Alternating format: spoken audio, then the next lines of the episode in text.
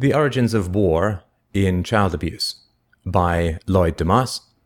You can get the full text of this and many other books and articles at www.psychohistory.com. This book is read by Stefan Molyneux from Freedomain Radio, www.freedomainradio.com. Chapter 7 Child Abuse, Homicide, and Raids in Tribes. Quote, Each generation of parents commits atrocities against their children, which by God's decree remain invisible to the rest of the world. John Updike.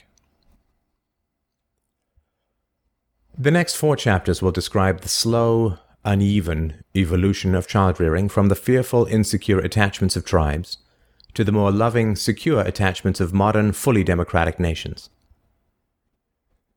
These historical improvements in child rearing will be shown to decrease the implantation in children of delusional, violent alter egos and increase the achievement of the real self, and thereby reduce the amount of homicide, raids, and wars. I discovered evidence of the dependence of historical cultural evolution upon increasingly secure attachments of children four decades ago in my book, The History of Childhood, and have devoted my life since then in seven books and over a hundred scholarly articles to documenting how this psychogenesis took place. I have also published hundreds of additional articles fellow scholars in my two scholarly journals, the Journal of Psychohistory and the Journal of Psychoanalytic Anthropology, in the past 36 years documenting childhood and personality evolution in other times and cultures. That psychogenic parenting evolution, rather than genetic evolution, is the central source of historical change as a brand new theory, replacing theories that claim that survival of the fittest, the most aggressive, is what determines which groups survive, and claiming instead that survival of the most cooperative, the most secure, the most attached, is what actually counts historically and that those who had the most loving caretaking as children become the most cooperative and culturally evolved as adults. Idealization by anthropologists of tribal child rearing. Anthropologists have written extensively about childhood in tribal cultures. Typical of their conclusions is Rohner's, commenting from his cross cultural review of parenting from the Human Relations Area Files that tribal mothers were, quote, warm and nurturing toward their children, and that the more complex a social cultural system is, the less warm parents in general tend to be. Their evidence for this is mainly based on the continuous skin contact between nursing mothers and infants, even when the nursing was forced because of maternal need for erotic stimulation, and was accompanied by constant genital manipulation of the infant by the mother. The masturbation by mothers of their children, Korbin found in her large cross cultural sample of tribes, is widespread. But, as was mentioned previously, she concludes sex with children is not abusive because the society itself doesn't call it abuse, saying, quote, Children's genitals being fondled does not constitute abuse if in that society the behavior was not prescribed. Maternal incest is what is behind the cross cultural findings by anthropologists that, quote, where the mother sleeps closer to the baby than to the father and uses the baby as a substitute spouse, there is more homicide and a higher frequency of war. After all, another cross cultural study of adult child sexual relations finds, experts believe, that there is no reason to believe that sexual contact between an adult and a child is inherently wrong or harmful. Such, quote, experts as for instance Kinsey and Pomeroy, who claimed that, quote, incest between adults and younger children can be satisfying and enriching.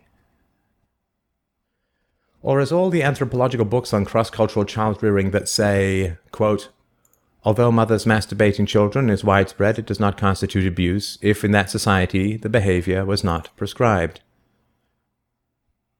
The anthropologists report routine, quote, incessant fondling of infants, masturbation by mothers kissing the boy's penis, women passing baby boys back and forth over their heads, taking turns sucking the penis, lying on sons in the male position, and freely masturbating them at night.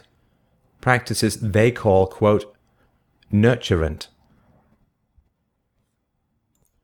Idealization of other cultures is the rule in anthropology. We found in publishing the Journal of Psychoanalytic Anthropology, by leaving out crucial details, as did Margaret Mead in her portrayal of the ubiquitous raping gangs of Samoa as an example of sexual freedom that we should emulate.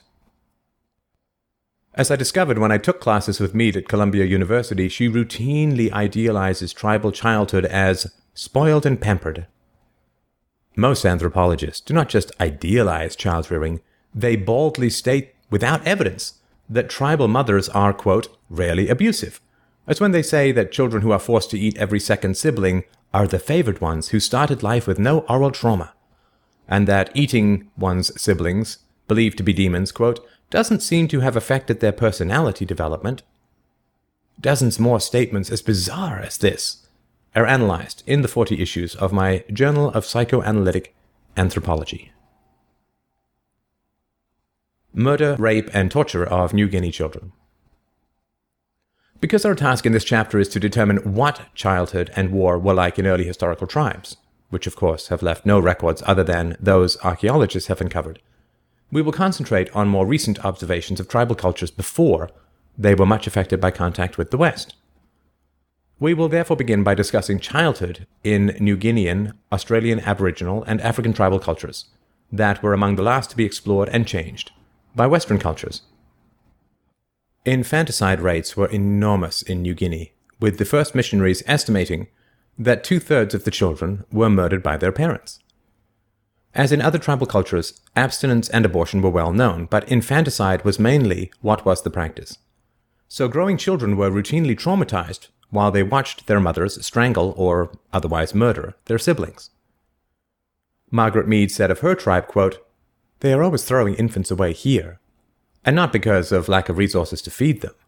When tribal mothers were asked why they killed their infants, they stated it was because they were demon children, because children are too much trouble, because it was a girl and must be killed, or because her husband would go to another woman for sex if she had to nurse the infant.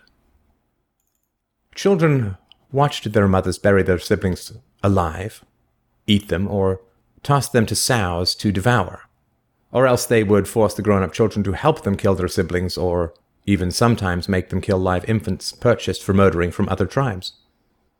Mothers who ate their children are described as, quote, overcome by frightful hunger for baby meat. Again, not because of lack of food, but because of an inner need to reincorporate infants after losing them at birth. New Guinea infanticide rates are similar to the 50% rates estimated for small scale societies around the world today. Some tribes kill so many newborns that they regularly have to buy children from neighboring tribes so the tribe won't disappear. Differential infanticide, killing more girl babies, is the rule in tribes all the way back to the child sacrifice of infants to beast goddesses that took place in Paleolithic caves, Jericho, and Stonehenge. The children who watched their mothers killing or eating babies, quote, suddenly avoided their parents, shrieked in their presence, or expressed unusual fear of them, recounting dreams about animal, man beings with the faces of parents smeared with blood.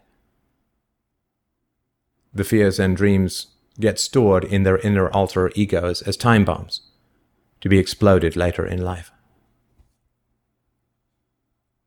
Females in New Guinea are treated brutally.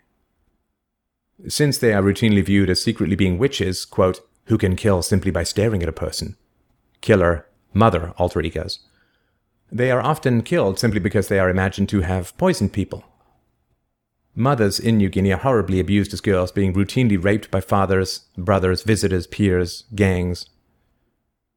When they become wives, they are treated brutally by the men and have suicide rates as high as 25%.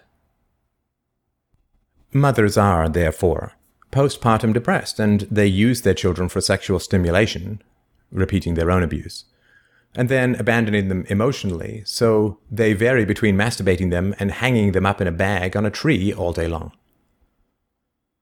Since the men routinely beat up their wives, there is no evidence of spousal, intimate love, so mothers are continuously in despair.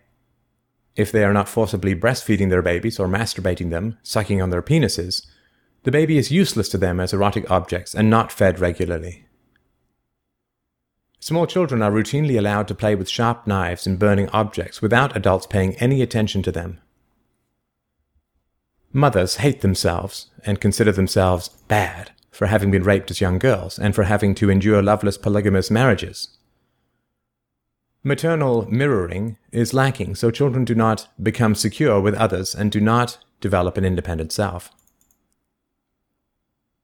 Children, even recently, are 90% malnourished in New Guinea, studies show, even when food is plentiful, because mothers only feed them a couple of times a day, and they die from starvation while mothers are puzzled by what is wrong with them. The mother's force feeding during erotic nursing, quote, becomes a battle in which the mother clutches the child, shaking it up and down, with the nipple forced into its mouth until it must either suck or choke. But when not used as an erotic object, they are badly neglected, often thrown away, so that abandonment rates run as high as 75% as they are sent out for adoption or fosterage. When not hung on a tree in a bag or basket, the toddler is discouraged from walking and not allowed to crawl, forced to sit still for hours and make queer noises. All this overstimulation plus abandonment produces extremely insecurely attached children in the infanticidal mode of child rearing who are schizoid personalities with dissociated alter egos embedded in their amygdala networks to carry the pain of their abuse. Schizoid personalities with their animistic, delusional, magical thinking processes are the results of parents who simply are incapable of loving. As Masterson concludes, quote, the schizoid child feels there is no pathway to the parents. They live in social isolation with an impossibility of an intimate relationship. They have no inner good mother, so their inner attacking mother is experienced as a deadly voice inside Feeling alone is feeling afraid of death. Masterson calls schizoid patients, quote, safety sensitive because of their twin fears of being controlled and of being hopelessly isolated. In tribal families, there is no hope for forgiveness, only eat mommy or be eaten by her. Yakut shamans hallucinate schizoid self sacrifice to a bird of prey mother, which is like a great bird with an iron beak, hooked claws, and a long tail, who cuts its body into bits and devours it. Tribal schizoids then switch into dissociated alter ego trances and repeat their fears in spirit possession rituals. New Guinea mothers constantly, quote, rub the penis of their infant sons and the little boys have erections, while they sleep together naked at night. One boy described to Poole how, whenever his mother was depressed or angry, she often pulled, pinched, rubbed, or flicked a fingernail against his penis until he cried, afraid it might break off. It hurts inside, he said. It bleeds in there and hurts when I pee. Mother, not like my penis, wants to cut it off. Males also masturbated and sucked children's genitals, both sexes, using the child as a maternal breast, as all pedophiles do. Mothers also masturbate and kiss the vagina of baby girls. Malinowski reports watching the widespread sucking of genitals and intercourse between children in Melanesia, encouraged by parents, so that most girls are raped by the time they are seven years old. New Guinea fathers rarely care for their little children, but when they do, they mainly fondle their genitals, using the child as a breast object, quote, because they say they get sexually aroused when they watch them nurse. Families in pre-literate cultures usually have separate spaces for males, in which the husband and wife live with their respective mothers, and at night the man visits his wife in her house. Physical contact with wives is avoided, and separate sleeping areas are maintained by husbands. A gynarchy, composed of the grandmother, mother, and other females, brings up the children, so the boys have little contact with males in their early years and are thoroughly ambiguous about their gender. Archaeologists have even determined that, quote, there were no Neanderthal families to begin with, since women and children lived in separate areas from the males in caves. This arrangement was practiced historically from tribal cultures into early states, even in antiquity. Quote, the women's apartments were separated from the men's quarters by a vaulted door. Ancient Greek couples do not eat together. New Guinea mothers are so violent when using their children sexually that the children regularly blame themselves as they are hurt by them. Quote, Mother twist penis tight, tight, hurt, hurt inside. Cry, she not listen. Mother not like my penis wants to cut it off. He wounds himself with a sharp stick. Now it hurts here, outside, not in penis. Look, blood. Feels good. Good to be a girl, no penis. Because of the constant brutal abuse, all schizoid tribal personalities are so insecurely attached that they are extremely uncertain about their genders. And most of their adult lives replay the early gender anxieties produced by their parental incest slash rejection experiences. New Guinea boys begin this replaying of embedded alter egos at seven, when men conduct fellatio on them, forcing their penises into the boys' mouths and anuses, the same way their mothers earlier used them both in incest and forced feeding. This oral rape begins by blaming mothers as evil defilers of the boys, who have polluted and weakened their sons with their poisonous menstrual blood. This supposed pollution is countered by forcing the boys to suck the semen of men daily for years, saying, it's the same as your mother's breast milk, but it will make you a strong man and will prevent them from growing into females. That raping boys orally can make them hard and prevent them from being soft may seem bizarre, but is believed in wholeheartedly nonetheless.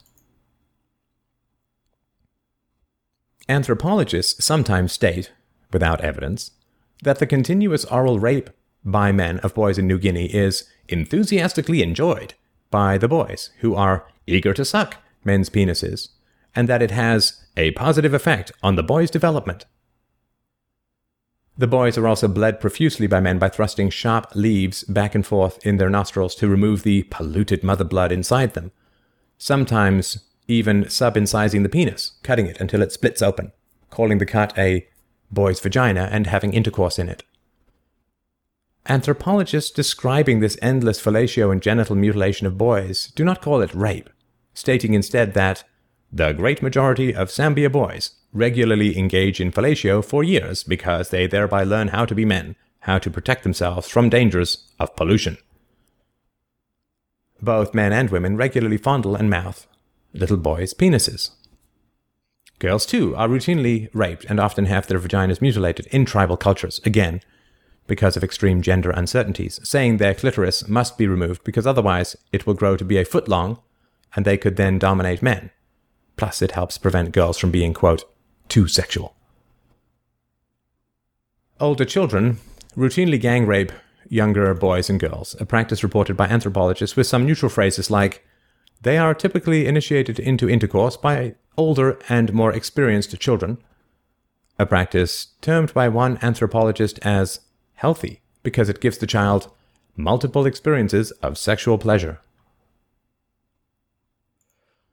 The inner alter egos embedded by all these extremely traumatic child rearing practices are called spirits or demons and are the central focus of tribal cultural life. Children's alter egos are usually called finique, and they are said to, quote, temporarily depart from the body to wander abroad, during trances, and children regularly tell how their witch alter egos possess their bodies and make them do things. New Guinea natives can be warm and friendly, and then suddenly switch into their alters and kill you because they think you are bewitching them. Trance possessions by alter spirits are found in all tribal cultures, in shamans, in witches, and in others in the group during possession rituals, as groups feel power surges and go out to conduct their killing raids. Drawings of alter possessed shamans have been found on the walls of Ice Age, quote, maternal caves. The neurophysiology of possession trances have been well studied as altered states of consciousness that are entered into by various driving techniques that produce the hyperactivity, convulsive tremors, and grandiose states that dominate those who are in a slow wave electroencephalogram trance, insensible to pain, united with their spirit alters. Shamans are full blown multiple personalities becoming their alter egos, not just hearing them as internal voices. Their violent alters are those of the killer mother. Before raids, New Guinea shamans hallucinate that they are embedded with maternal spirits, and they call their war drums the voice of their ancestor mother. Boys in New Guinea are taught to always dominate rather than submit, and to beat up girls, adults urging them to take a branch and stick it up her vagina. To restore their masculinities, boys are encouraged to, quote, sit facing each other, exchange endless sexual or personal insults, and then fight each other. Homicide rates are from 60 to 100 times higher in tribal cultures than the current US rate. One careful study of the Gebusi found 60% of all males admitted to having committed one or more homicides, almost all because they became sorcerers. All women are believed to be capable of becoming witches who can kill you by staring at you. Delusional killer mother she demons. So wife beating is nearly universal. Female suicide rates are enormous, up to 25% of women's deaths. Gang rape of girls is practiced daily, and the torture and execution of women suspected of being witches who poison men is common. All this extreme misogyny is hardly an atmosphere that encourages maternal love and investment in the care of the next generation. So little improvement in child rearing and little evolution of personalities has been seen for thousands of years. Cultural evolution is ultimately psychogenic, not genetic, occurring as an increase in parent child attachment, not as survival of the fittest. interpersonal violence and raids in New Guinea. Since most infants were killed at birth and over half of male adults committed homicide, it is not surprising that deaths in raids, their version of wars, have been said to be minimal. Until recently, anthropologists promulgated the myth of the peaceful savage, until Keeley LeBlanc and others actually demonstrated by voluminous evidence that both tribal societies today and early historical societies killed 10 to 30 times the proportion of people as even the most violent states in recent times.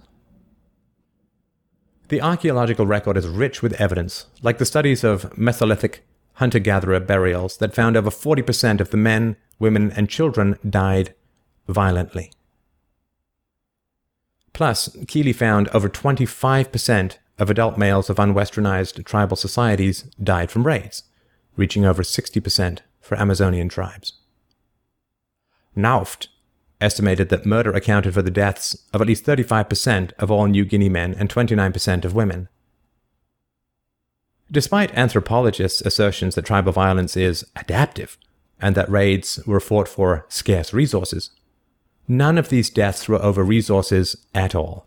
All were solely emotional in origin, most of them being blamed on sorcery after imagining being insulted or humiliated. In fact, as we have previously noted, death inflicted by violence from others is always caused by the previous implantation of murderous time bombs in child abuse and has declined from over 80% to under 2%, even in the most bellicose nations in recent centuries, as child rearing has slowly evolved. Homicide rates in New Guinea actually run 60 times the current US rate, they are caused by the same collapse of self esteem that Gilligan says US murderers experience, where they, quote, imagine themselves to be humiliated and shamed, as they routinely were as children. Tribal cultures are, as we have earlier said, also often mislabeled as egalitarian. What is being referred to is their deep lack of trust in each other, coming from terribly insecure childhood attachments, which produces such overwhelming fear of the group and of authorities that true chiefs cannot be found. Only big men, who may be more violent than others, but who cannot be trusted and therefore are only mediators, not real leaders. Even large tribes often find they cannot trust leaders or designate internal peacekeepers.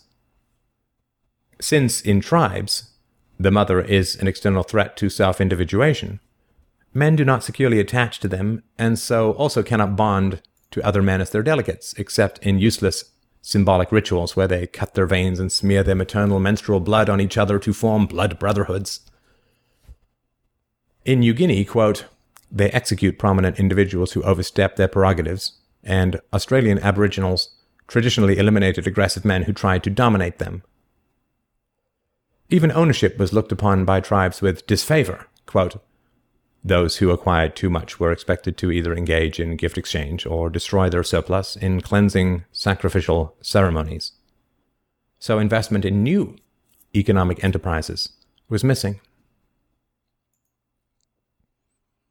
Bloody raids are conducted in tribes by small groups when men fuse with their inner killer mother alter egos, who become the death dealing witch goddesses of the raids. The warriors saying they are charged with the powerful destructive energy of menstruating women. They fuse with their warrior alter egos by leaving their former self behind and becoming something entirely different.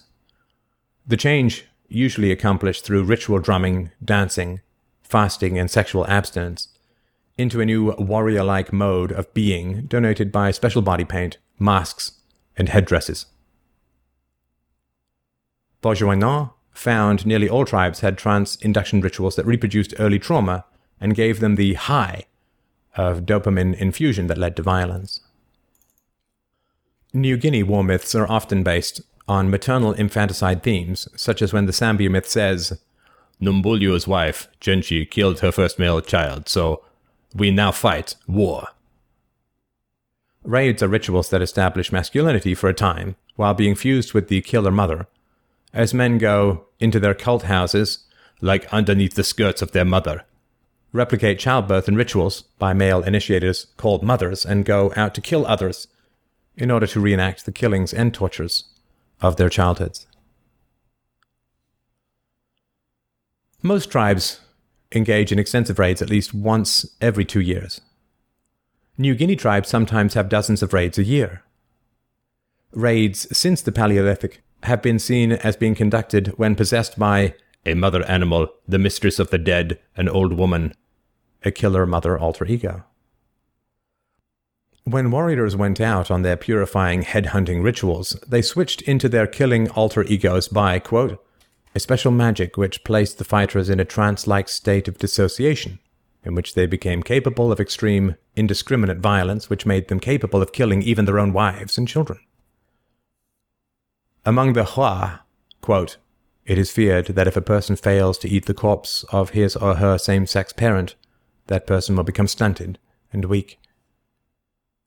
New Guinea men often conduct all night rituals where they are possessed by spirit women who tell them which of the many witches that surround them they should now kill. Warriors become fused with the powerful mother that masturbated them during menstruation. They then decorate themselves with menstrual blood red paint so they can appropriate the fearful power of their killer mothers. Alter egos are often projected into the heads of the enemy, so headhunting was endemic in New Guinea quote, leading to endless intertribal feuds and the slightest pretext is seized upon to begin a war to obtain the coveted trophies. Chop off a head and capture the power of the killer mother. They believe they can restore their masculinity by eating the head or penis of an enemy to absorb his strength. New Guinea sorcerers continuously call upon their tribes to slaughter others. Knauft found two thirds of a sample of Gebusi men had committed homicide. As Kelly puts it, quote, it is clear that homicide rates are considerably higher in simple foraging societies than in some sedentary agricultural societies with more developed forms of sociopolitical organization. In New Guinea, imaginary humiliations and magical sorcery attacks make immediate retribution necessary. Quote, the assailants spring on their victim from ambush, brutally overpower him, jab poisons directly into his body, and sometimes twist or rip out organs. Fathers help their small boys headhunt by holding his spear hand so he can kill and decapitate some acquaintance or relative. Little attempt is made to rationalize the homicides. Quote, An angry man may attack or even kill another who is in no way related to the object or cause of his rage. This is true not only of violence against outsiders, but of violence within the village. Murderous raids are fought when growth panic becomes excessive, when new tasks, such as building houses or expanding gardens, threatens too much personal growth, and after initiations when adolescents grow up and leave their mothers. As the Mae Enga tribe says, quote, When times are good, the men of the clan spoil for a fight. The men designate big men who find a rationalization for fighting, faked provocation phase, and the warriors go out to meet their opponents with massed chanting, insults, and challenges. When no other clan can be found to raid, they raid their own clansmen. That those killed are bad selves is everywhere apparent. When tribal raiding parties meet women with babies, they usually kill only the male infants, that is, themselves. Prisoners are rarely taken. The easiest raids are burning random houses and axing the families as they try to escape. Victims' heads and penises are taken as trophies, reincorporating their own strong body parts. Evidence of the defleshing and cannibalization of enemies goes back 750,000 years to the earliest tribes, and most tribes say they collect the skulls so they can absorb the fighting strength of their enemies. Indeed, it is good to have enemies because they are good to kill and eat. Many warriors even take the name of the victim they eat. Both sides often give gifts to the other side after the raids are over. When all the killing and victim eating is finished, quote, the big men of each side make speeches listing the dead and set the scene for future exchanges. The victors may profit only in terms of glory, they have no right to invade and occupy the loser's territory. Everyone hurries home, satisfied that he has vindicated his honor. Murder, rape, and torture of Australian Aboriginal children. The early infanticidal child rearing mode of Australian Aboriginals has been arguably the most abusive and neglectful of all tribal cultures. It is possible that the poor environment of the Australian desert is partially responsible for their lack of progress in child rearing, though New Guinea was nearly as stuck as they are in early infanticidal mode child rearing, and they have a far better environment than Australia. The origins of the very violent personalities of Aboriginals are, of course, in no way caused by genetic differences, only developmental. Thousands of Aboriginals have been removed from their parents and brought up by modern city parents, and they turn out to have personalities indistinguishable from others in their adoptive families. The custom of raping Aboriginal children, eating, quote, every second child, and making the older children also eat them is termed, quote, a quite favorable picture by Roheim. Mothers regularly force their children to eat their newborn siblings in the belief that the strength of their first child would be doubled by such a procedure. Sometimes the fetus would be, quote, pulled out by the head, roasted, and eaten by the mother and the children, and sometimes, quote, a big boy would be killed by the father by being beaten on the head, and given to the mother to eat. Since most newborns in the Pacific area from Hawaii to Tahiti were murdered by their mothers, and since their siblings were forced to participate in the killings, all adults had killer mother alter egos implanted in their amygdalin fear networks, which they were compelled to reenact. Hippler says Australian children attacked infants unceasingly, while the mother rarely intervenes, Children's attacks become so common that one often hears adults saying, Don't kill the baby. But no one interferes, and the child is increasingly made subject to violence and stress. He also says, Children are abused by their mother and others, routinely brutally jerked, roughly slapped or shaken, verbally abused using epithets such as, You shit, frightened by a dangerous world full of demons, though in reality the real dangers are from his caretakers. Children are terrified to leave the presence of their mothers. Fusion with the killer mother is guaranteed by all these practices, plus the mother is choking the infant with her milk during nursing, the constant masturbation by the mother of her children's penis and vagina while she lies on top of them, twisting and pinching them as we saw was the practice in New Guinea. The mutilation of young girls' vaginas is also practiced by the Aboriginals, quote, in which old men roll emu feathers with a loop of hair. This device is put into the vagina and then removed, pulling away a large part of the womb. The rest of the womb is then cut horizontally and vertically with a stone knife. When this wound is healed, the girl is then circumcised and made to have intercourse with many young men. This mix of blood and semen is collected and given to frail tribesmen as a fortifying elixir. Again, the fusion with the killer mother's blood is imagined to increase the strength of the male, who is uncertain of his masculinity. Males marry many wives and even rape their own daughters in order to fortify their masculinity, and fathers often have boy wives to absorb some of their maleness.